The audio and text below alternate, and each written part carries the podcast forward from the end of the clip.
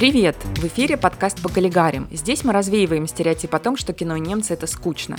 Беседу ведем, как обычно, втроем. Меня зовут Ксения Реутова, я кинокритик и консультант фестиваля немецкого кино в Санкт-Петербурге. Привет, я Маша Бунеева, веду телеграм-канал про немецкое кино «Кинский» и продюсирую кино и рекламу. Всем привет, я Ира Посредникова, пиар-менеджер кинопроектов. Маргарета фон Трота – главное женское имя нового немецкого кино, направление, родившегося в 60-е годы прошлого века и набравшего силу в 70-е.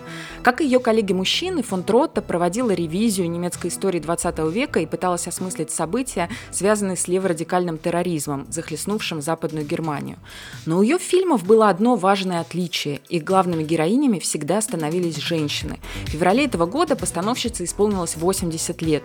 Ее лучшие работы до сих пор остаются пугающе актуальными. О них мы сегодня и поговорим. Этот выпуск мы записываем при поддержке компании German Films. Поехали!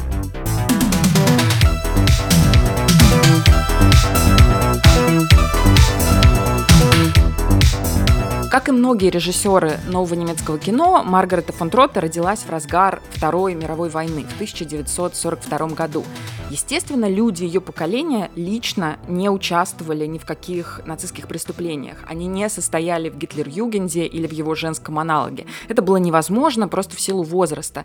Но война оказала на их биографии огромное влияние. Меня до сих пор поражает тот факт, что Райнер Вернер Фасбиндер, главный автор нового немецкого кино, родился в мае 1945 года. Вот нарочно захочешь такой придумать и не придумаешь. Есть в этой дате какой-то невероятный символизм. Детство фон Тротта провела в Дюссельдорфе. Там же она окончила школу, и через несколько лет после ее окончания она отправилась в Париж. Город, где, как ей казалось, сбываются мечты. Но в ее случае во Франции мечты не то что сбылись, они только появились. В Париже она открыла для себя французскую синематеку, ту самую, без которой не было бы французской новой волны волны, Гадара, Трюфо и других известных режиссеров. Французская синематека, и об этом редко упоминают, оказала огромную услугу не только своему родному кинематографу, но и немецкому, точнее западно-германскому. Синематеку постоянно посещал Фолькер Шлендеров, будущий муж и соавтор Маргареты фон Трота. Ее обожали Вим Вендерс и Вернер Херцог. Французский и западно-германский кинематограф 60-х и 70-х годов были очень тесно связаны, идейно прежде всего. Пожив во Франции, фон Тротта вернулась в Германию. Она изучала германистику и романистику в Мюнхенском университете. Параллельно она посещала актерские курсы. После окончания университета она начала играть в театре. Познакомилась там с Райнером Вернером Фасбиндером. Сыграла как актриса в четырех его ранних фильмах. К сожалению, эти фильмы не так хорошо известны, потому что все самые знаменитые фильмы Фасбиндера были сняты чуть позже. Но фон Тротта с самого начала хотела не играть в кино, а снимать его. И поэтому важнее для нее оказалось другое знакомство с режиссером Фолькером Шлендорфом, за которого в начале 70-х она вышла замуж. Фон Тротта стала принимать активное участие в производстве фильмов мужа, причем на всех этапах, от сценария до монтажа. И в 1975 году они сделали совместный фильм как со-режиссеры. Это был фильм «Поруганная честь Катарины Блюм», или иногда его еще называют «Потерянная честь Катарины Блюм» по одноименному роману Генриха Бёля. Главная героиня этой картины проводит ночь с молодым человеком, которого подозревают в причастности к леворадикальной террористической организации. После этого Катарину начинают самым бесчеловечным образом преследовать полиция и желтая пресса. Современникам не надо было ничего объяснять. Они моментально понимали, что имеется в виду. Прототипом террористической организации была фракция Красной Армии, а прототипом бульварной газеты – таблоид Bild. В фильме газета называется просто газета Die Zeitung. Ее логотип, который разбросан по всему фильму, фильму это буква Z. И занимается это издание тем, что оно плодит fake news. Оно создает альтернативную реальность, в которой Катарина Блюм – жуткое чудовище и вообще враг государства. «Потерянная честь Катарины Блюм» — это фильм, в котором я сейчас живу, простите. Я смотрела, и мне было супер вообще не, не, не классно его смотреть. И я восхищалась, э, как девушка э, держалась. Во-первых, она супер красивая. Я не знаю эту актрису. Это Ангела Винклер, она одна из звезд нового немецкого кино. Она, например, в «Жестяном барабане» Фолькера Шлендерфа тоже играла главную роль, роль мамы. И во многих других фильмах, в том числе у фон Трота. Она играла в сериале «Тьма» да, бабушку. Да, да Да. Это одна из причин, почему я была. боюсь смотреть сериал «Тьма», потому что я очень боюсь Ангелу Винклер. Мне кажется, у нее какой-то демонический взгляд. Ну, собственно, поэтому ее и берут на эти роли, и брали. Мне очень понравилось в одном из интервью, я что-то увлеклась больше не фильмами, а контекстом. И э, Шлендорф говорит, что у Ангела Винклер как раз совершенно не было проблем с тем, что у фильма два режиссера, получается, два автора и два руководителя. Это фон Троте и он сам, Шлендорф. И она очень быстро приняла правила игры, как актриса, как женщина, она схватила что два человека руководят процессом. Вот. А, а мужчины, актеры, которых в этом фильме очень много, они а, говорят Шлендорфу, ты знаешь, мы не понимаем, кого слушать. У нас вот есть собаки, и собака слушает только одного хозяина. Он говорит, ну вы же не собаки, вы как-то лавируете, пожалуйста. У нас вот женщина появилась, давайте какое-то сотворчество а, начинайте. Ну, говорит о том, что очень тяжело было женщине на самом деле. Я думаю, Троте было с самого начала очень тяжело, потому что мужчины не воспринимали ее как э, руководителя процесса, и, собственно, на первых плакатах, я, плакатах, я так понимаю, что ее даже не указали как соавтора. А я Фильм- даже нашла эти плакаты, Да, да, и да, там да. действительно большими буквами написано «Фильм Фолькера Шлендорфа». Да, и да, только да, внизу, да, где да. вот эти самые маленькие буковки, которые невозможно без лупы прочитать, там написано, что это фильм Шлендорфа и Маргарета фон Тротте. Да, это жесть. Мгм. Ну, вообще удивительно, как э, женщины здесь, не знаю, э, как все те проблемы, которые ей навязываются, насколько они актуальны, не знаю, можем ли мы сказать слово сладшейминг, но там это просто так много его, это настолько актуально, вся повестка, я не знаю. Это было, мне было очень больно смотреть, реально просто ты, у меня слезы наворачивались от того, как несправедливо это все происходит и насколько это понятно сейчас. То есть фильму сколько, 50 лет, а, ну, практически 50. Но ты понимаешь, что мало что изменилось, риторика вообще не изменилась, и то, как переживает это все она, а это, к сожалению, очень понятно. Вот. Там, там много, во-первых, открытый сладшейминг, то есть она провела ночь с молодым человеком, а до этого она была известна, как ну, ее назвали монашкой, Да. э, потому что она как раз не позволяла себе ничего, э, ну, никаких случайных связей, она не была в них замечена, скажем так. И тут вдруг, и никто не может поверить в то, что она могла просто, ну, ей понравился человек, и ей захотелось секса с этим человеком, Мгм. потому что она объясняет, что он был нежный, он был не похож на тех мужчин, которые она встречала до этого, и тут же сразу, да, делается вывод, что, ну, ее обзывают самыми нехорошими словами, как будто у женщины не может быть никаких своих желаний, да, у нее может быть только какие-то интересы. Абсолютно. Что у меня вызывало возмущение, это способы, спо- которые, к которым прибегал журналист, чтобы добыть информацию. Вот э, его поход к матери. То есть вообще никакой э, человечности нету, чтобы добыть информацию и так ее исказить. Я говорю, что весь фильм у меня было ощущение, что я нахожусь вот здесь и сейчас, что я смотрю э, то, что происходит э, сейчас с нашей повесткой, как э, добывается информация и э, как желтая Скорее, как пресса она та- извращается. да, и как она извращается, искажается. И в конце же есть эта фраза, что все совпадения и в наглую называют в газету Бильд, ну не в наглую, в смысле называют эту газету Бильд, что все совпадения или те ассоциации, которые у вас э, вызываются, э, которые вызывает этот фильм, ну, это совпадение. Ну, В смысле, что...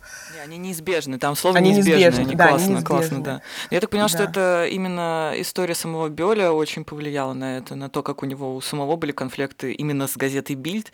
И мне так показалось, что для Троты самой это тоже была супер актуальная история, потому что в это же время она билась за своего ребенка от первого брака, и она никак не могла а, воссоединиться с ним, потому что его забрали, она сколько-то, какое-то большое количество лет она была разлучена с э, сыном, и он жил с ее первым мужем, на тот момент, видимо, уже бывшим. И то есть для нее это тоже болезненная история, как э, структура официальной организации, бюрократия и, я не знаю, информация, насколько ты бессилен, как ну, как личность, как человек, как, од- од- как один, одна единица, ты бессилен против системы, вот, которая... Против системы и против вот этой реальности, которая создается просто абсолютно бессовестными людьми Да, и которая да. срощена э, с государством, потому что там постоянно Мгм. подчеркивается, что журналисты этой газеты и полиция, которая расследует ее дело, они работают вместе, и они представляют собой один такой большой государственный кулак. И там есть фраза э, «Кто нападает на Zeitung, тот нападает на нас всех».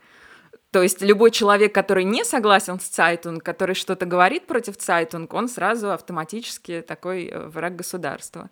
И там очень много бытового сексизма. Там, например, есть сцена, в которой вот ее в полиции допрашивают, и заходят какие-то мужчины, и они комментируют ее внешность, внешность Катарины Блюм, э, обвиняемой, ну, девушки, которую допрашивают, да. просто в ее присутствии и обращаясь к ней в третьем лице, mm-hmm. что, мол, она ничего, она сидит там же. Вот это просто ну, не знаю, это дико бесит. А еще там интересный момент — вот эта фигура журналиста, ну, я не знаю, я не знаю, Морский можно ли... тип. Да, проспойлерить фильм 50-летней давности и, и роман э, такой же примерно давности, но в финале она просто уже не, не может все это терпеть, и она убивает этого журналиста, и там очень... Вообще мне очень нравится финал этого фильма, потому что, во-первых, она сидит там в разбитой квартире, квартиру, которую начали разрушать уже полиция, которая в, после вот этой ночи, ее проведенной с молодым человеком, там следующая сцена, это когда полиция просто выбивает ей дверь, вламывается в ее квартиру, начинает там все крушить и переворачивать, и дальше она сама уже в, потом в какой-то момент в этом фильме э, тоже крушит свою квартиру, и в финале она сидит в этой разрушенной квартире, в которой все вверх дном, и мы понимаем, что вот так выглядит ее жизнь, и так выглядит теперь ее сознание, и, в общем, в порядок это все не привести. И дальше к ней приходит этот журналист, который мало того, что просто писал про нее гадости, о том, что она там, значит, связана с террористами, о том, что она расчетливая шлюха, это цитаты, э, и так далее, так он еще и сам, кажется, верит в то, что он написал, потому что он предлагает ей деньги, он с ней ведет так себя, будто она действительно героиня вот этих его статей. Я вот сейчас, когда уже смотрела, я думала, ну неужели правда так? То есть почему? Получается, что он судит всех по себе, с одной стороны, а с другой стороны, он реально, ну, поверил, наверное, вот в этот вот образ, который он создал. Либо он считает просто, что все женщины такие, потому что он очевидный, конечно же, сексист. Но это очень... И вот она не выдерживает всего вот этого, и она его просто убивает. Ну, да, мы уже подчеркнули, что вот фильм, который э, «Потерянная честь» Катарины Блюм э, Маргарета фон Трота сняла вместе со своим э, мужем Шлендорфом, он ей очень сильно помогал во время создания, помог снять и спродюсировать ее первый собственный фильм, который называется «Второе пробуждение Кристы Клагис». Есть такой факт, что он э, за ее спиной, то есть не сказав ей, пошел в ВДР, это потенциальные э, продюсеры, те, которые дали деньги канал, телеканал, и он их заверил в том, что в случае э, какой-то неудачи, в случае, если что-то пойдет не так, то он возьмет на себя всю режиссерскую работу и заменит э, Маргарету фон Троту в случае, если она будет, ну, в случае, если она не справится. И они все равно получат фильм, готовый фильм за те деньги, которые они предоставили. И есть такой факт, что когда уже был готов этот фильм, о котором мы сейчас поговорим и расскажем, о чем он, то когда они увидели результат, то они уже поняли, что в фильме, который был их совместный, э, «Потерянная честь Катарины Блюм», что э, участие Маргареты фон Трота все-таки было больше. То есть ее там было больше, чем э, Шлендорфа. Такой вот вывод сделали, когда уже посмотрели ее собственную работу.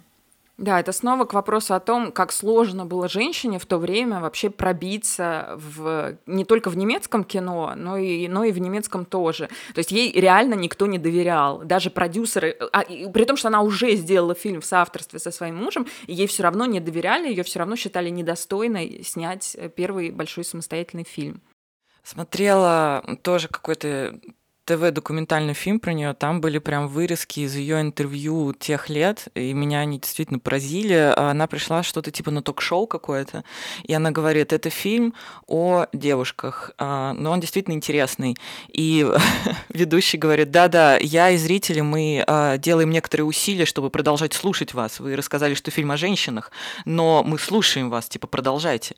Она продолжает, безусловно, видно, что она волнуется, но она она держится, она не переходит ни на какие личности и крайности, в отличие от этого, э, в отличие от ведущего, который говорит, ну, это ваша вторая попытка, если хотите, ваша вторая большая работа.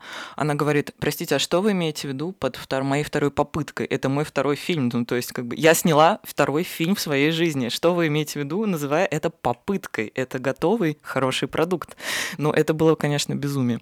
И третий вопрос от этого ведущего, который меня просто добил, а как ваш муж отнесся к тому, а, вот как вы сняли вот этот фильм. И сразу там классная склейка с интервью Шлендерфа, и он говорит, ну как я относился? Я, конечно, сразу начал по ней ужасно скучать, потому что я в одно мгновение лишился половины своего таланта. Вот, потому что он как бы ее, видимо, конечно, тот еще жук, но ценил свою жену, в отличие от э, каких-то, да, ведущих сомнительных программ, которые вообще не могли ее воспринять и постоянно ее публично унижали. Но она, стоит сказать, вообще держалась молодцом. Да, этот сексизм, это вот часть был ее и многих других женщин повседневной реальности. Мы это затрагивали еще в нашем подкасте про сериал Куда. Мы говорили о том, что Западная Германия была глубоко консервативной страной.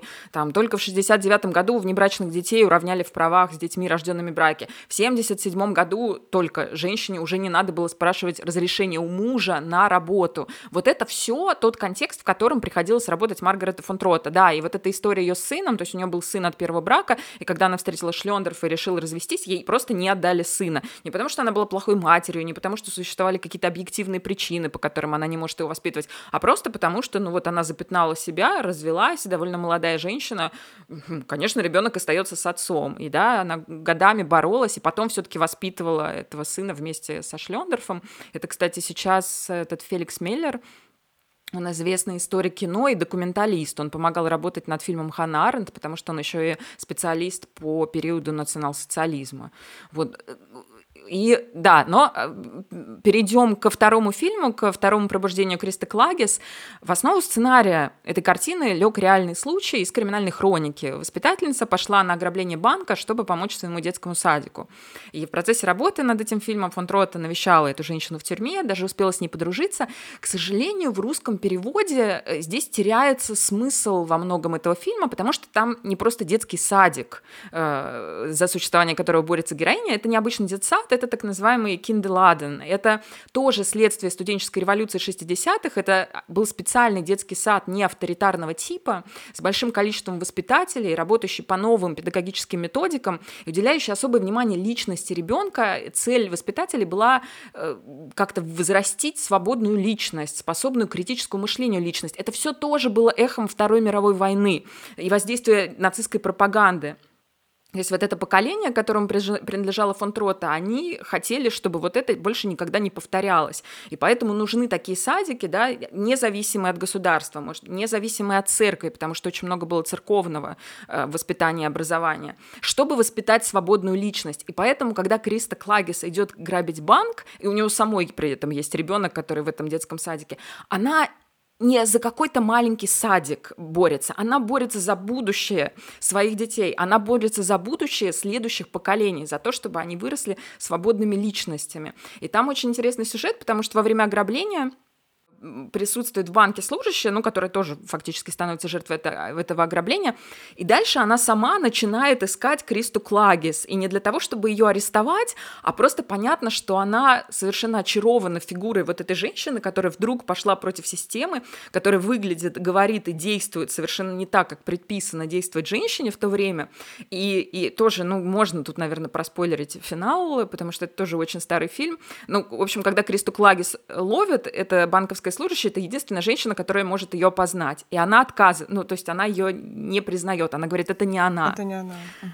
Да, и это так здорово вообще во всех фильмах фон Трота, и там еще есть лучшая подруга героини, с которой связана отдельная линия, она еще и, и такая э, с э, квир, это квир-линия, но мы не знаем, эти женщины, они бисексуальные или, или гомосексуальные, но, в общем, там у нее с лучшей подругой в какой-то момент начинается роман, то есть вообще во всех фильмах фон Трота между женщинами формируется особая связь совершенно разного рода. Это может быть дружеская связь, это может быть просто какая-то идейная связь, да, любовная непосредственно связь, которую которая только между ними, в которую вообще никак не вовлечены мужчины, и против которой мужчины обычно восстают, которую мужчины, как правило, не понимают как раз э, их непонятная связь, что-то, то, что между ними существует, и стало причиной, почему их выгнали из португальского вот этого кооператива.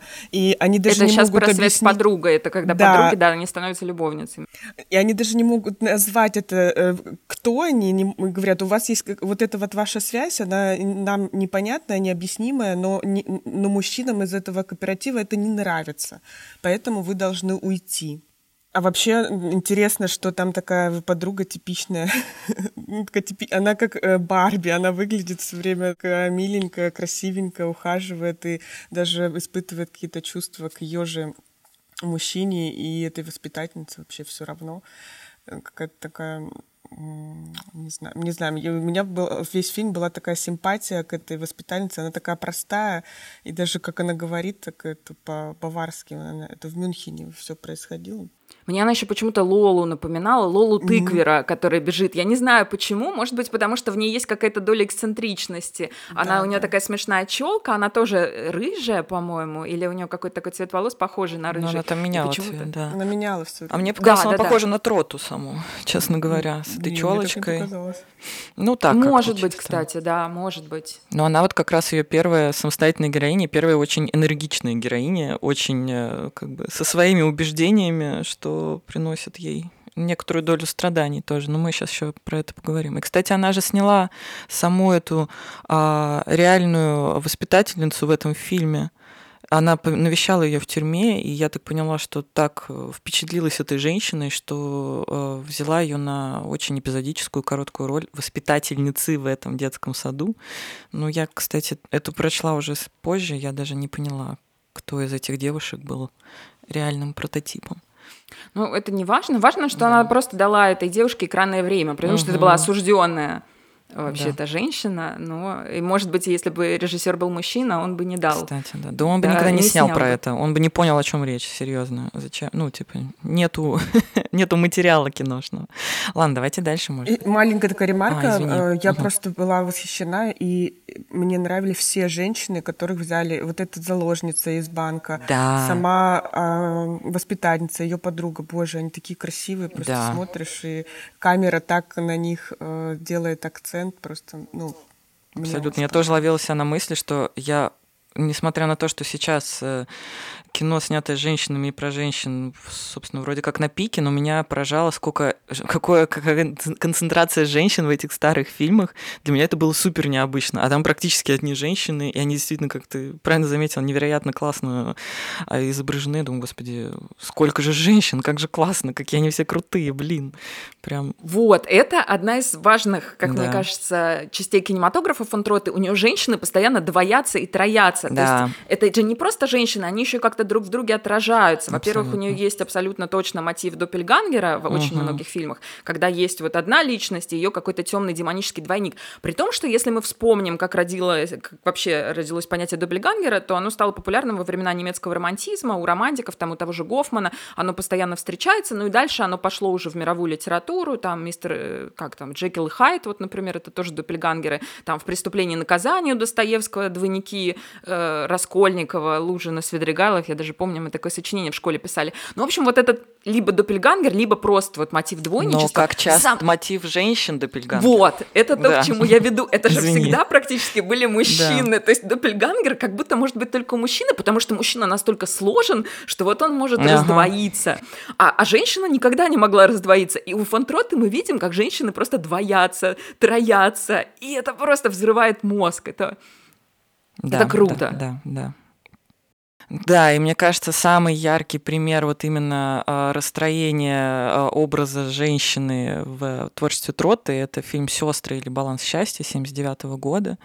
Э, и в нем начинается все с двух сестер. Одна из них очень строгая такая сдержанная девушка, она работает секретаршей в большой фирме, на ней, на ней лежит большая ответственность э, работать, чтобы в том числе а, обеспечивать материальное образование ее младшей сестры. Они живут вместе. Младшая сестра — это как раз-таки человек более витальный, она занимается биологически, по-моему, науками, но понимает, что это не ее, потому что это слишком серьезные и точные науки, но она более такая, не знаю, флегматичная, что ли, получается а, девушка очень страдает из-за того, что она не может продолжать больше обучение, но ее старшая сестра все-таки настаивает на этом, и в какой-то момент происходит трагедия. Не знаю, можем ли мы опять проспойлерить э, эту историю. Девушка Э, младшая сестра просто кончает жизнь самоубийством. И э, старшая сестра, она условно, можно сказать так, она находит себе условную замену а для этой младшей э, погибшей сестры, тоже свою младшую коллегу, она приводит ее в офис, она становится ее младшей секретаршей, младшей помощницей, и в какой-то степени пытается перенести свою заботу, свою какую-то менторскую, наставническую задачу на вот эту младшую свою помощницу, помощницу, но та-то тоже не лыком шита, она отстаивает свои границы. В общем, здесь очень сложный такой клубок из трех женщин, очень разных, но в то же время это все как будто э, Трота пытается показать, и делает это абсолютно блестяще, что женщины очень разные. Так и есть. Можно... Мне, мне кажется, это фильм абсолютно об этом. Да, да, да. Женщины, тут три женщины, это как бы вроде как одна, но вроде, ну, потому что они связаны узами очень крепкими и сестринскими, и дружескими, но они настолько разные, они на... это настолько большой мир женский, что ты, ну, ты не можешь просто свести все к одному. Вот, они там еще у старшей сестры, она как раз такая вот женщина, ею все восхищаются, потому что да. ее путь это идеальный путь для женщины тех времен. Секретарша. Угу. Там даже есть момент, когда она говорит, когда э, она говорит, ну все же хотят быть секретаршами. Э, ну, какое может быть другое желание у женщины? Ее так искренне удивляет, что сначала младшая сестра, а потом и та девушка, которую она нашла ей на замену, что они хотят чего-то другого, и она не может уложить это просто у себя в голове. Потому что, ну, вот, вот это же путь к счастью, вот наш нашем мире. Ты, ты должна приспособиться. Я же вот приспособилась. Почему ты не можешь приспособиться? Потому что все мы разные. У нас очень разные желания. Да, это надо учитывать. И женщины да, тоже. и сестры переходят просто у Фонтрота из фильма в фильм, Любопытно, что это связано, оказывается, с ее собственной да, биографией. Это очень, вот это об вот этом, история просто. Вот об этом я узнал только да. накануне э, записи этого подкаста, о том, что она вот прописывала в сценарии сестер постоянно и, и, и никак не могла уйти от этой темы. И вдруг, после того, как вообще у нее Фонтрот это фамилия ее матери, э, потому что с отцом ее мать не была ну, она не была замужем официально, то есть фон Трот была э, незаконно рожденным, как по тем временам считалось, ребенком, а мать у нее была благородных кровей, ну, а приставка фон об этом э, ясно говорит. Она была из остзейского дворянства, это люди, которые жили на территории современных стран Балтии, и, кстати, у нее мать в юности жила в Москве. И когда мать уже ушла из жизни, фон Трота неожиданно получила сообщение от женщины, которая называлась ее сестрой. И выяснилось, что у матери была до рождения Маргарет какая-то своя жизнь, и у нее была еще одна дочь. При том, что у них с матерью были очень близкие отношения, и мать ей об этом не рассказала. Да. И она во многих интервью говорит, что это ее очень угнетало на протяжении долгих лет, почему же она хранила вот эту тайну. Ну и, в общем, дальше она встретилась с этой женщиной. То есть это поразительно. Но сестер она начала прописывать еще раньше. Сестры ну да, сначала... просто мне кажется, они еще жили же в конце жизни с матерью просто в одной комнате. Ну, как бы они сами жили как сестры, получается. И ты вроде как считаешь, что ты невероятно близок и с матерью, и с сестрой. Я так понимаю, что мать вообще была ее как бы таким очень большим ориентиром в жизни. Она была очень сильная женщина, у которой было, очевидно, очень много испытаний. Она вообще была человеком без гражданства, по-моему, большую часть своей жизни в итоге. И сама фон Трота тоже довольно долго до первого замужества была просто у нее вообще не было никакого гражданства, то есть довольно тяжелая ситуация. И получается, у этого самого близкого человека, у матери была гигантская тайна всей ее жизни, и сама Маргарета предполагает, что именно это ее, что она это чувствовала, что когда ее мать родила ее саму Маргарету, то она, видимо, стала усиленно вспоминать и думать о своем первом ребенке, о том, как она была вынуждена отдать свою первую дочь на усыновление, удочерение другим людям. И, видимо, это запустило и в самой Маргарете эти некоторые процессы, потому что ее не раз спрашивали, почему ты начала так много делать фильмов, почему ты пишешь так много и снимаешь э, уже вот свой второй или третий фильм про женскую дружбу, про сестринскую какую-то сестринские взаимодействия. Она говорит, что она сидела, начиная, писать, э, начиная работу над своим фильмом «Сестры» или «Баланс счастья», она сидела, как всегда, перед белым листом и ждала какое-то ощущение, те эмоции, те настроения, которые она хочет вылить здесь сейчас на бумаге. И она назвала своих героинь Мария и Анна. И эти имена она, э, выходя на съемки, хотела менять, потому что звучит уж как-то слишком по-библейски, слишком фундаментально фундаментально что-то вот ей не нравилось в этом. Она чувствовала, что нужно поменять эти имена, но она не смогла, она их не поменяла, и героинь в фильме зовут именно так. И когда уже после этого фильма они снимали передачу, и ей позвонила ее старшая сестра, и рассказала обстоятельства своей жизни, Маргарета выяснила, что сестру ее зовут Анна.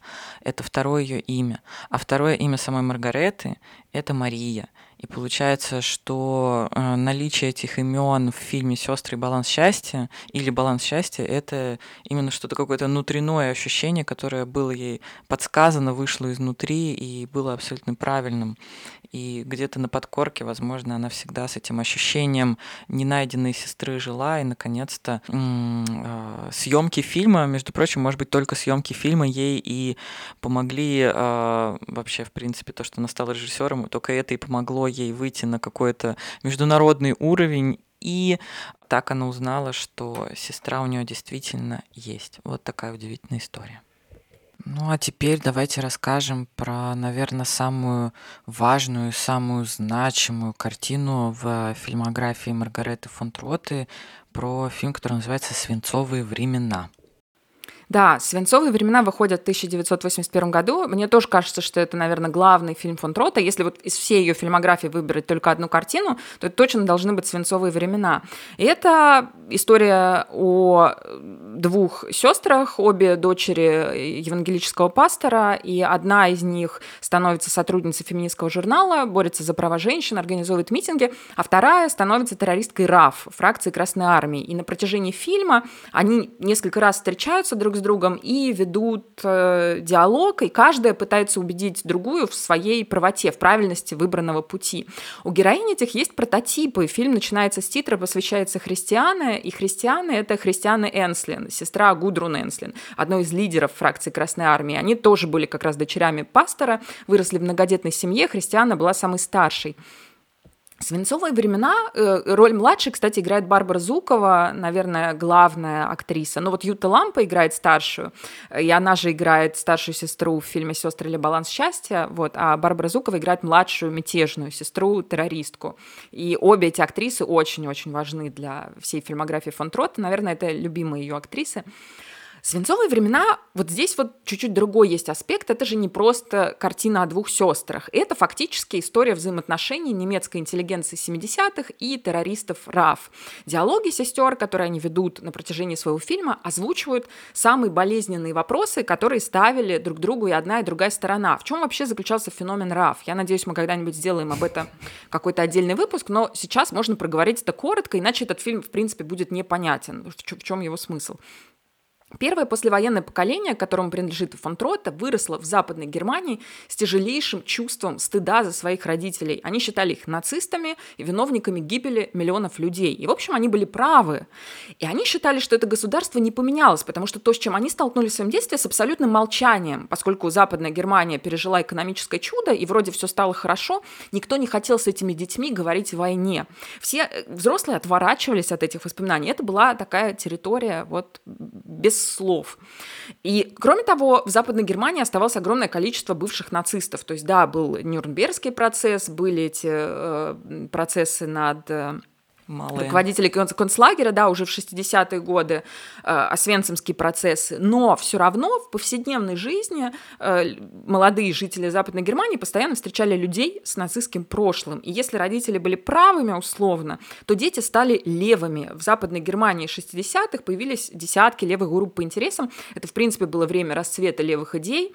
То есть там были социалисты, марксисты, маисты, троцкисты, кого только не было. Они издавали свою прессу, они снимали свое кино, они организовывали конгрессы и семинары. Это была очень образованная молодежь. И одна из таких маленьких групп в итоге радикализовалась, ушла в подполье, превратилась во фракцию Красной Армии, в ультралевую организацию, которая терроризировала Германию на протяжении следующих трех десятилетий. Там было их несколько поколений, первое, второе, третье. Они начинали с банковских ограблений, недаром Криста Клагис идет грабить банк, Они поджигали супермаркеты, они организовывали серию взрывов военных государственных объектов США, дальше начались похищения и убийства высокопоставленных политиков и бизнесменов. И получилось, что немецкая интеллигенция той эпохи террористы РАФ фактически были выходцами из одной среды. То есть только одна группа вот радикализовалась, а другие нет. И они не то чтобы их оправдывали, да, э, конечно, ну, невозможно оправдать терроризм, вы этого не найдете в фильмах нового немецкого кино, но они их понимали, и они старались честно о них рассказать. И вот фильм «Свинцовые времена» как раз об этом, об одной сестре, которая продолжает свою работу абсолютно мирную и верит в протест, и верит в то, что ну, можно разговаривать, и вторая сестра, которая абсолютно не верит в то, что это возможно, которая верит только вот в радикальное действие. И их встречи — это вот, вот этот спор вечный, который так, так и шел, и о котором снято на самом деле не только «Свинцовые времена», а просто огромное количество фильмов, там половина нового немецкого кино, она вот об этом. И интересно, что вообще под свинцовыми временами изначально-то подразумевались 50-е, как раз вот эта Аденауэровская Германия, это время молчания. Но после фильма фон Троты сейчас мы говорим свинцовые времена и подразумеваем 70-е годы. Ну и в Германии точно так же. Для Маргареты фон Троты это был э, фильм, который она снимала в то время, в которое она жила. И поэтому она говорила, что ей, конечно, Кристиана помогала э, с, с цитатами, с информацией. Она очень много времени с ней провела. Но очень много цитат, которые она вложила в уста этих сестер, это ее собственные. Еще главный момент, может быть, что это фильм, за который Маргарета фон Трота получила «Золотого льва» угу. на Венецианском кинофестивале. И Ингмар Бергман, включил этот фильм в там, десятку, по-моему, своих самых любимых фильмов вообще в его жизни. И якобы после просмотра «Свинцовых времен» он вышел из своего кризиса и продолжит снимать, и пошел дальше снимать а Фанни Александр и дальше свои прекрасные фильмы. Возможно, возможно. Вот, мне ужасно понравилось. А, во-первых, все эти встречи а, в тюрьме, нельзя, не знаю, можно ли так сказать, но они так красиво решены, вот это взаимодействие двух женщин. Я просто смотрела и думаю, господи, как, с какой нежностью это все сделано, как, э, какая оптика просто невероятная, хотя это самые страшные сцены фильма, и тем не менее. Мне очень понравилось, когда героиня Зуковой говорит, Вспомни, как бы мы не ссорились, мы всегда помогали друг другу застегнуть э, корсеты. Прям, мне кажется, это супер такая выжимка из всего исторического контекста. То есть они жили в очень религиозной семье обе, обе э, Кристиана и Гудрун Энслин, прототипы. И тоже как бы мы всегда, мы были в одной, как бы, мы были в одном и том же корсете, получается, когда мы были маленькими девочками, но вот мы, это сестринство, оно как будто должно быть важнее всех тех э, это прошлое, оно должно быть важнее всех наших э, существующих сейчас противоречий, но опять же фильм настолько был актуален времени, что тоже, конечно, заканчивается трагически в какой-то момент, но вы сами посмотрите. Да, еще там есть красивый кадр, когда они уже через стекло общаются в тюрьме. Да. Это новая тюрьма, в которой они не могут даже обняться. И там есть кадр, где у них, э, то есть они прямо друг напротив друга сидят, и в стекле их лица сливаются в одно. Угу. А потом одна из них отодвигается, и мы видим, что это две разные женщины. Вот здесь опять этот мотив двойничества, этот доппельгангер, то есть есть одна сестра и вторая ее, ее двойник, вроде как очень похожий, выросший да, из одного какого-то да, вот этого да, куста, да. но при этом совершенно разный. А, ну и не знаю, стоит ли говорить, что Гудрун Энслин сама приглашала фон Троту к себе на посещение в тюрьму, скажем так, но Маргарета никогда не ходила. Она говорит, что у меня было ощущение, что Гудрун попытается меня как бы завести этими идеями и внушать э, те идеи, которые, те радикальные идеи, на которые Маргарета была не готова, но с самой Кристианой, да, сестрой, она познакомилась уже на похоронах Гудрун Энслин, и тогда и началась вот эта история После фильма «Свинцовые времена» Маргарета фон Трота снимает картину «Чистое безумие», но она посвящена тем же темам, о которых мы и говорили. Единственное, что этот, наверное, фильм, который уже в современное время, как я читала, современные исследователи обвиняют ее в квирбейтинге. Хотя, казалось бы, после Кристы Клагес, ну, сложно думать, что Маргарета фон Трот — это женщина, которая боится показывать отношения между женщинами. Но, тем не менее, «Чистое безумие» — это картина о двух женщинах. Одну играет снова Ангела Винклер, а другую Ханна Шигула, любимая актриса Райнера Вернера Фасбиндера. И Шигула играет такую современную эмансипированную женщину, которая там, у которой муж, она из творческой элиты, можно сказать. Ангела Винклер играет обычную женщину, которая несостоявшаяся художница, и явно у нее какие-то проблемы с ментальным здоровьем. И мы знаем, что у нее есть брат, который покончил с собой. И эти две женщины встречаются, и снова, как во всех фильмах фон Трота, между ними формируется какая-то очень странная связь. Там очень много намеков на то, что эта связь э, любовная, на то, что эти женщины испытывают друг другу влечение отношения. То есть они там танцуют в обнимку, одна другой поет любовную песню, э, или они целуются в губы постоянно при прощаниях и встречах. Но суть в том, что опять снова начинается, если у героини Шигулы мужчины, которые ее окружают, еще как-то могут терпеть эту, э, эту связь, то муж э, героини Ангелы Винклер, который такой абсолютно простой мужик, он вообще не понимает, что это такое. И заканчивается тем, что Ангела Винклер его просто убивает, потому что он портил, портил ей весь жизнь, всю жизнь, и она понимает, и только после встречи с этой прекрасной женщиной Ханной Шигулой она понимает, что вообще-то вся ее жизнь была испоганена этим мужчиной, что он не давал ей дышать, что он не давал ей творить, что вся его забота была на самом деле подавлением ее воли, и, и вот после этого она его убивает. Но, с другой стороны, там и у героини Ханы Шигулы, там очень много неоднозначности в этом фильме. Мне кажется, что у него может быть очень много трактовок. Возможно, тоже поэтому его вот обвиняют в том, что она недостаточно четко высказалась, потому что Хана Шигула, а, она тоже не совсем осознает, какая зависимость у, у вот этой женщины рождается да, в их отношениях. То есть она вся ну, такая свободная. Такой... Ну, это это сложно, учитывая, что как неявно в самом в пространстве самого фильма показана эта дружба, и как на это активно и негативно реагируют мужчины, даже на вот это практически невинное проявление женского влечения друг к другу, ну, если бы она показала это еще ярче, возможно, мужчины в реальном мире были бы вообще в шоке. Поэтому, мне кажется, ее э, уровень как бы вовлеченности женщин друг в друга, он был э, соразмерен тому, что общество могло выдержать на тот момент. Потому что если даже в пространстве фильма мужчины не понимают, понимали, то за его пространством, возможно, был бы слишком большой резонанс, которого она не хотела. Но Кстати, давайте перейдем да, к следующему. Хорошее, это хорошее замечание. Угу. Ну, в общем, в этом фильме очень много неоднозначия. Мне он, например, на самом деле нравится даже этим, потому что мне не нравится, угу, когда мне в рот угу, прям угу, все вкладывают, угу. вот как птенчику, э, что я хотела сказать Согласна. вот это. Да, вот да, в этом да. смысле у фон Трота она даже между женщинами, опять же, вот, когда остается какая-то недоговоренность, чаще всего вот это было про мужчин героев в кино, да, когда он весь такой загадочный, а у нее очень очень часто бывает, что и женщины тоже этим наделены, мы не можем э, ну, как-то до конца да, блин, она не дала просто четких ответов, и слава да. богу, женщины более загадочные, чем вы думаете. Живите с этим. Давайте дальше. А, следующий ее большой, наверное, блок работы — это большая историческая трилогия, которая начинается с фильма «Роза Люксембург», а, Вообще, к этому времени новое немецкое кино как таковое перестало э, существовать. Э, конечная его точка — это смерть Фасбиндера в 1982 году. Это не значит, что режиссеры все куда-то разбежались, они продолжали, конечно, работать, но художественного и смыслового единства между их фильмами уже не было. И вот лучшие фильмы фон Трота, начиная с середины 80-х, это как раз исторические фильмы. И первый ее фильм — это «Роза Люксембург», биография той самой знаменитой революционерки, публицистки и философа. И сейчас я когда-то давно смотрела этот фильм, э, он мне показался скучноватым, потому что о Розе Люксембург я знала только из каких-то советских uh-huh, учебников. Uh-huh где рассказывалось, как ей восхищался Ленин. Кстати, никогда там не упоминали о том, что у них еще была куча противоречий, и э, что для Компартии она тоже была достаточно противоречивой фигурой.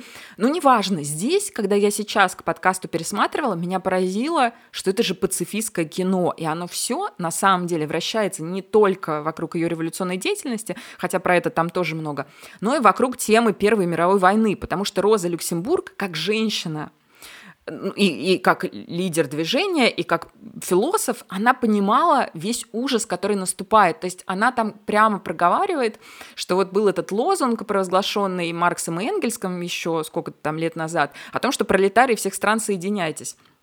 И для нее это был не пустой какой-то звук, как и для многих людей того времени, да, вот объединяйтесь. И тут вдруг всех этих людей гонят на войну, то есть пролетарии всех стран соединяйтесь, но сейчас нам надо немножко повоевать, и поэтому идите и убивайте друг друга. И она этого совершенно не может принять. И там значительная часть фильма — это то, как она ездит с такими антимилитаристскими, абсолютно пацифистскими выступлениями, рассказывает о том, что война — это вообще-то варварская вещь, о том, что мы должны рассказывать об этом людям, и тогда, и тогда война будет будет невозможной. Ее судят за эти выступления и говорят о том, что это антигосударственные настроения – очень крутая сцена, когда и рядом, опять же, женские образы там двоятся, потому что там есть ее помощница, там есть девушка, которая она пишет письма, это жена, по-моему, одного из ее друзей, и там есть Клара Цеткин, естественно, ну, Клара Цеткин и Роза Люксембург, они идут в связке, и к тому же у Розы Люксембург был роман с сыном Клары Цеткин, об этом вы тоже можете узнать в фильме. Там есть очень классная сцена, когда они стоят на улице, Клара Цеткин и Роза Люксембург, и провожают солдат, которые уходят на фронт, и среди этих солдат сын э, Клара Цеткин и любовник, соответственно, Роза Люксембург. И Роза Люксембург ей говорит, Кларочка, ты не хочешь покинуть ряды человечества? Угу. Я думаю тоже, насколько это, не знаю, актуально, современно. Женщины, которые смотрят на войну, на приготовление к войне, понимают прекрасно, что за этим будет стоять, но не могут убедить в этом мужчин. Вот это просто меня поразило в самое сердце. И заканчивается фильм, естественно, убийством Розы Люксембург. Последняя реплика этого фильма — это Роза Люксембург говорит «Них чисен, не стреляйте». Угу. И, и, естественно, после этого ее убивают. Э, и для Маргарета фон Трота, она это говорила в интервью, но это можно понять и из самого фильма.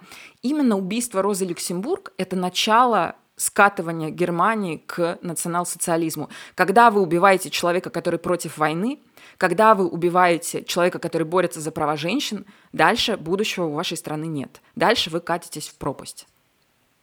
Да. Это сильная речь. Спасибо. Прям в стиле Розы Люксембург сейчас. Ты высказалась очень со страстью. А, саму Розу, кстати, играла Барбара Зукова, которая стала основной, действительно, мне кажется, актрисой именно за счет своей невероятной страсти. Она такая живая, сама Барбара Зукова, и она всем вот своим персонажам, всем этим женщинам дает такую невероятную страсть и волю к жизни. И мне кажется, очень важно здесь опять же подчеркнуть, что Трота не пыталась снять фильм про феминистку, не потому что там я феминистка, я топлю за права женщин, вот сниму про феминистку тоже. Если бы она хотела снять про феминистку, она бы, мне кажется, сняла именно про Клару Цетки, но она снимает именно про Розу, не только потому, что к ней пришли продюсеры после смерти Фасбиндера и сказали, возьми его сценарий и сними этот фильм. Ну, очевидно, что это был бы совершенно другой фильм. Очевидно, что Фасбиндер именно совершенно по-другому смотрел на Розу Люксембург, но мы уже никогда не узнаем как. Но мне очень понравилось, что она пошла изучать ее письма. Она говорит, что все исторические документы, они все говорят о ней как об активистке. А я пошла и прочитала 2500 писем, и Барбару заставила их прочитать, и мы из этих писем личных мы вывели какой-то портрет этого человека, этого человека, этой женщины. И там в самом фильме не раз это подчеркивается, как она хочет на самом деле. Она ну, не феминистка в том смысле, в котором мы хотим сейчас ее показать и, э, не знаю, да, видеть. Она обычная женщина. Она говорит своему возлюбленному, не сыну Цеткину, другому, я просто хочу жить нормальной жизнью. Я хочу, чтобы у нас была мебель, чтобы у нас был дом, чтобы у нас были выходы в ресторан, чтобы мы ездили за город. Я просто хочу эту обычную жизнь. Я хочу детей. Она, а ей возлюбленные говорят, типа, если у тебя будет ребенок, это тебя ослабит, это ослабит твою э, пропагандистскую важную э, социальную миссию. Она говорит, нет, я хочу ребенка, я хочу жить абсолютно нормальной, полноценной жизнью. Почему это должно быть проблемой для меня? Тем не менее, для нее это действительно становится проблемой. И вот именно, мне кажется, Зукова просто вносит вот эту вот какую-то такую человечность в этот образ. Ну и, собственно, очевидно, Трота это хотела подчеркивать и подчеркивала не раз. И в конце э, классно сама Трота это подчеркивала, я это не увидела. Но как убивают саму э, Розу трижды такой мотив сказки, она это в несколько интервью проговаривает, что это мотив сказки. Сначала ей дают обухом по голове, она теряет сознание, потом вот в этой колеснице она говорит не стреляйте, придя просто на секунду сознание, тут же э, ей выстреливают в голову, и третий, э, третий способ ее уничтожить, это ее сбрасывают в канал, в воду. Просто ее тело плывет непонятно куда, она просто сгинула в этой пучине морской. Ну, короче, это жесть.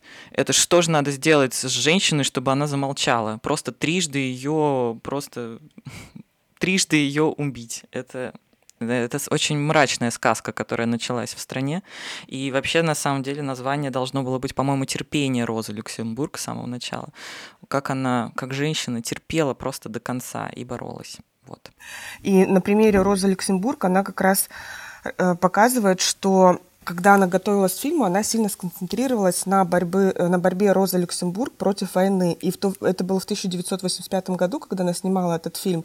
И тогда в Германии были очень сильные движения за свободу, и в Бонне проходили большие демонстрации, большие э, огромные протесты против войны, против установки ракет э, в обеих частях Германии.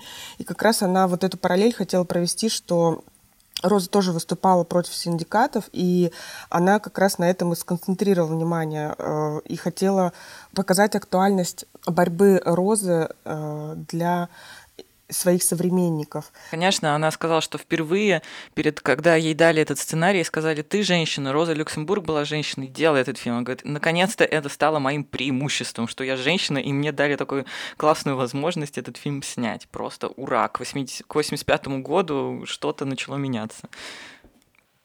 Да, второй фильм из этой исторической трилогии это Розенштрассе, экранизация совершенно уникального угу. и реального события времен Второй мировой. В 1943 году в Берлине начали арестовывать оставшихся в городе евреев и отправлять их в лагеря. И большинство из этих людей это были мужчины, женатые на немках, потому что э, немцы, женатые на еврейках, об этом в фильме отдельно uh-huh. проговаривается, они часто отказывались от жен, а вот женщины от мужев евреев в большинстве своем не отказывались. И эти мужчины пользовались определенными привилегиями, они даже могли работать, хотя и вынуждены были, естественно, носить желтые звезды.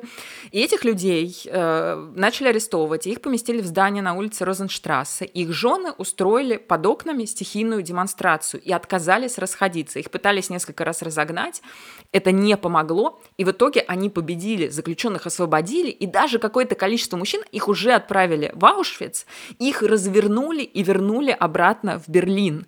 Абсолютно реальная история, и просто вот снова, да, вроде как война – дело мужское, и военные фильмы – это фильмы чаще всего о мужчинах, тем более там Вторая мировая война, ну сколько там этих картин. А фон Трота берет чисто женскую историю об активных женщинах, которые тоже по-своему боролись за какую-то свою победу и которые победили в тех условиях, когда казалось, что вообще невозможно победить.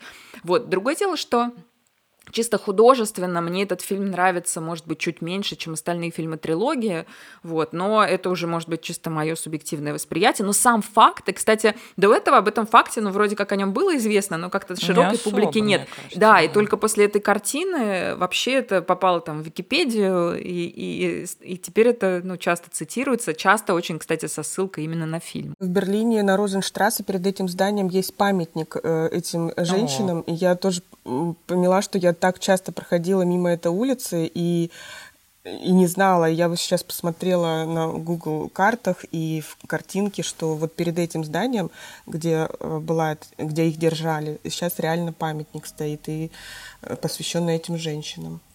И, кстати, в этом фильме играет э, Мария Шрадер. Э, тоже очередной ее фильм, связанный э, с э, еврейским бэкграундом, который у нее лично оказалось нет. Мне просто показалось, что, возможно, отчасти благодаря фон Троте Шрадер имеет возможность сейчас быть и актрисой, и режиссеркой. Хотя сама фон Трота сказала, что как только я сняла свой первый фильм, не помню, который она имела в виду с Шлендерфом или самостоятельно, она перестала быть актрисой навсегда. Все, она сделала свой выбор. А вот Шрадер, например, э, сочетает обе свои функции офигенно, и мне показалось, что это какая-то... Есть в этом некоторая преемственность, что ли.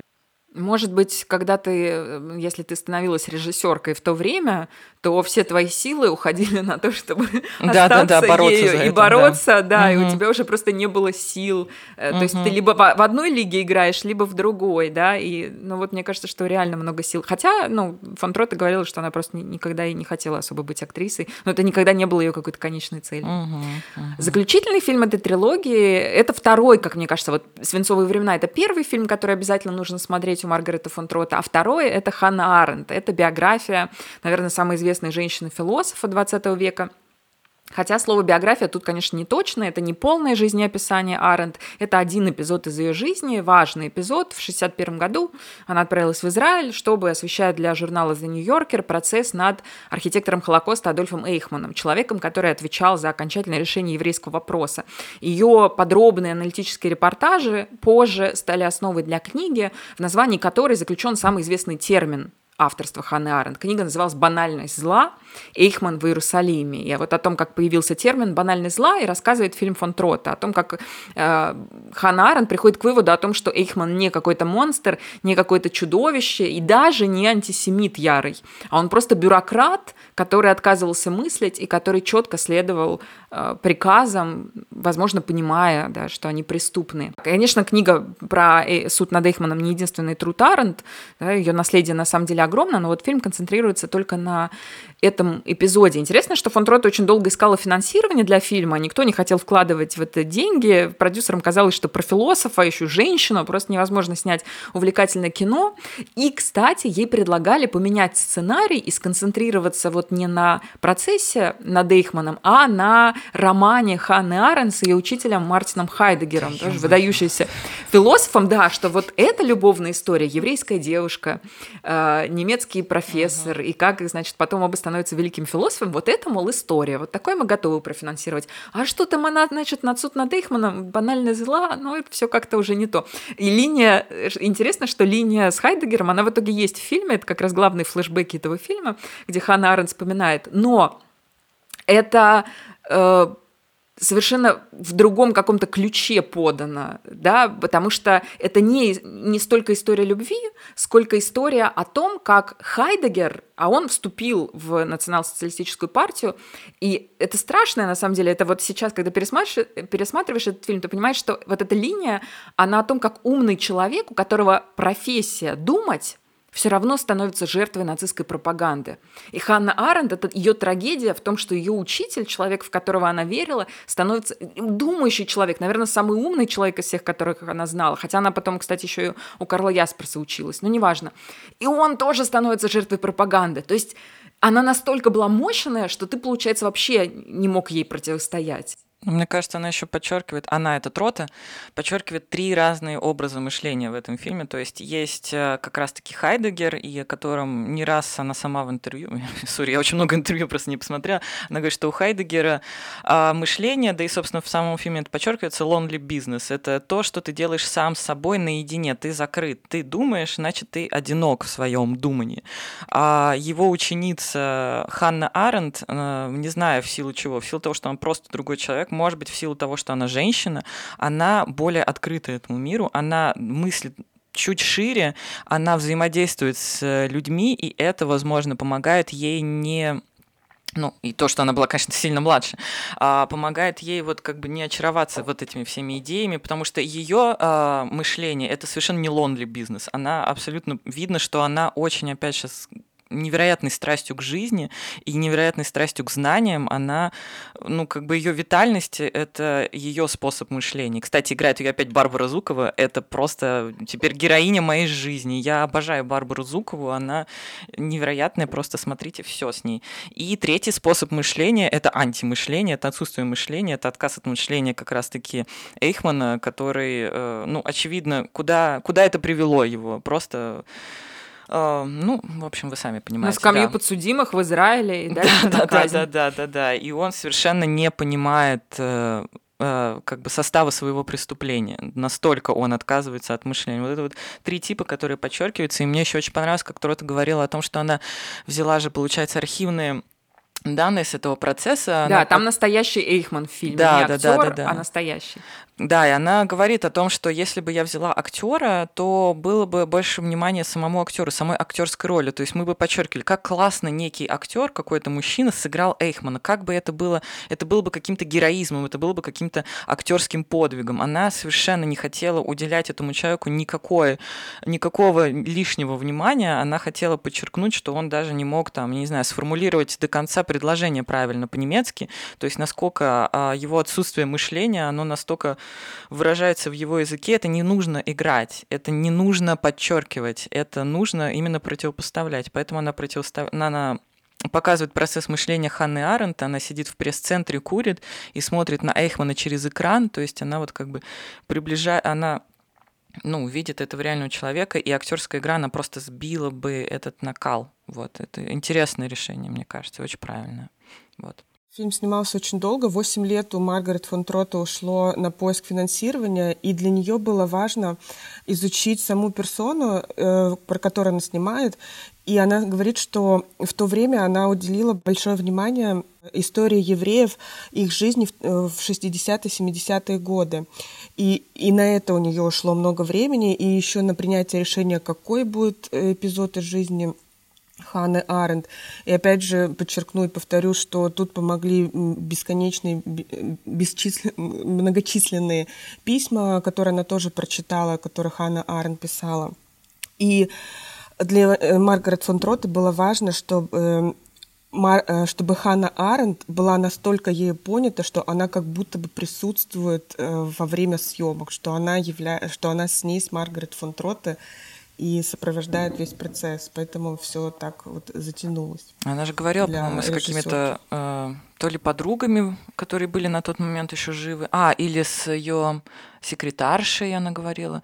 Просто здесь важна преемственность э, о том, в том, что Зукова сыграла и Розу Люксембург, и Ханну Аренд, а мать Ханны Аренд была последовательницей Розы Люксембург. И кто-то из э, современниц Аренд очень оценил этот жест, но я уже не помню кто, с кем сама Трота говорила и говорила, вот я беру Зукову, потому что это преемственность от э, Розы Люксембург, и кто-то ее очень поддержал в этом решении. Еще, мне кажется, опять же важно подчеркнуть, что Ханна Аренд не была феминисткой в том ключе, в котором сейчас пытаются феминизм, э, условно говоря, даже опорочить. И там очень много этих моментов ее взаимодействия в фильме с ее мужем. Это было так классно Тоже наблюдать. хотела, да, подчеркнуть. Да, она, а это взрослая женщина. Как часто мы видим взаимодействие взрослой женщины, как она целует своего мужа, как у них постоянно какой-то тактильный контакт, как они любят друг друга, как они смотрят друг на друга невероятно влюбленными глазами. То есть это реальный человек, это женщина, которая просто очень умная. У нее есть несколько граней. Она не хочет быть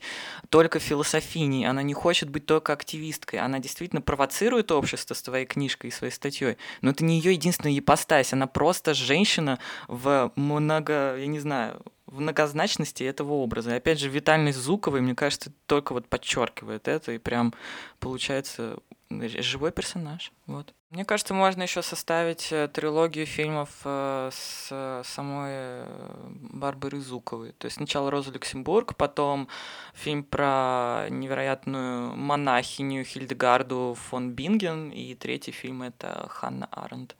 Вот, то есть три супер женщины. Потому что меня очень впечатлил даже не фильм про Хильдегарду, который назывался «Видение», а, а сама личность, как она снова выбрала женщину, которая была чуть ли не первой феминисткой в Германии, хотя это, какой получается, второе тысячелетие нашей эры, то есть где-то 1100 какой-то там год, и она рассказывает про э, некоторые эпизоды жизни этой монахини, и это настолько интересно, если в это углубиться, почитать, то она была чуть ли не первой зеленой, она была чуть ли не первой активисткой, она э, настояла на том, чтобы женщин из совместного женского и мужского монастыря переселили, она настояла на том, чтобы им построили отдельный собственный монастырь, потому что были прецеденты, когда мужчины, монахи, не смогли себя сдерживать, и, естественно, она была одной из первых, кто говорил о том, что вина э, лежит как бы не на порочной женщине, которая кого-то там соблазнила, и она взяла и вывезла всех женщин из этого монастыря и построила свой собственный.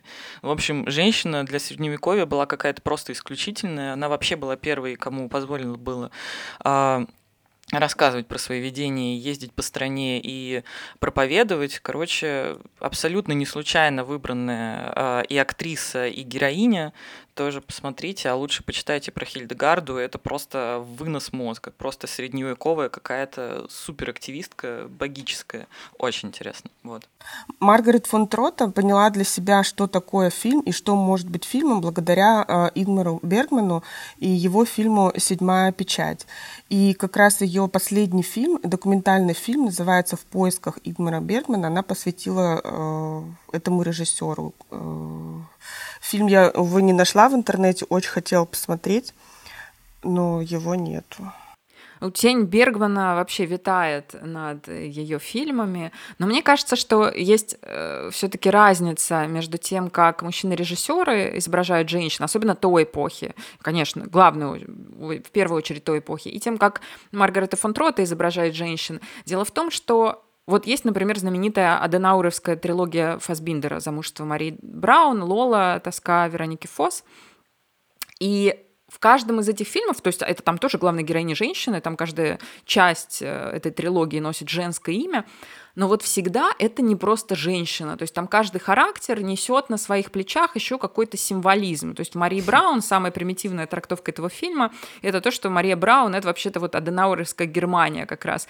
То, что она там подстраивается под американцев, пытается понравиться американцам и втайне любит мужа нациста. Вот самое примитивное, как можно прочитать этот фильм, что вот Мария Браун — это, значит, э, Германия после Второй мировой войны. Или там горькие слезы Петра фон Кант, мы понимаем, что Петра фон фон Канда это сам Фасбиндер. То есть все время примешивается еще какие-то либо проекции, либо вот символическое какое-то наполнение. У фон Троты женщина равна самой себе. Вот угу. женщина, как она есть, да, они там разные, да, они сложные. Но вот она не наполняется еще каким-то дополнительным вот, вот этим каким-то символическим смыслом. И это важно, потому что такое кино тоже должно быть. Может быть, оно даже в первую очередь должно быть, потому что когда ты его смотришь, ты гораздо больше узнаешь, чем героинь, чем в фильмах, снятых мужчинами. Но она даже, да, она не наполняет, она, наоборот, даже сбивает пафос со всех этих да, исторических да. фигур. То есть, оказывается, они женщины, они не те активистки, они не, не знаю, рупор социальных каких-то изменений, они полнокровные существа со своими эмоциями, и это... Они просто хотят жить, просто оставьте их в покое, вот. А то, что они еще и умные, и активные, и со страстью жизненные, ну вот, вот так вот вышло, да, вот такие бывают женщины. Вот, да, у нее героини всегда активные, угу, они всегда угу, действуют, угу. они так или иначе меняют или пытаются изменить мир вокруг себя. И, во-вторых, конечно, они мыслят, они угу. все свои действия, все перемены, которые они сами делают, они их осмысляют. Вот этого я желаю на самом деле всем всем, но не то что всем режиссерам, я думаю, что героини тоже должны быть разные, но чего-то вот не знаю, я когда пересматривала все эти фильмы, я поняла, что таких героинь мне почему-то не хватает. А, что хочу сказать. Желаю всем а, найти свое э, сестринство, а если вы еще, если вы его уже нашли, то держитесь за него, потому что женщины — это сила и огромная поддержка. Вот. Да, и смотрите «Свинцовые времена» и Хану Арен, чтобы в этом убедиться. Да, спасибо за внимание и услышимся в следующем выпуске. Пока-пока. Всем пока. Покеда вам.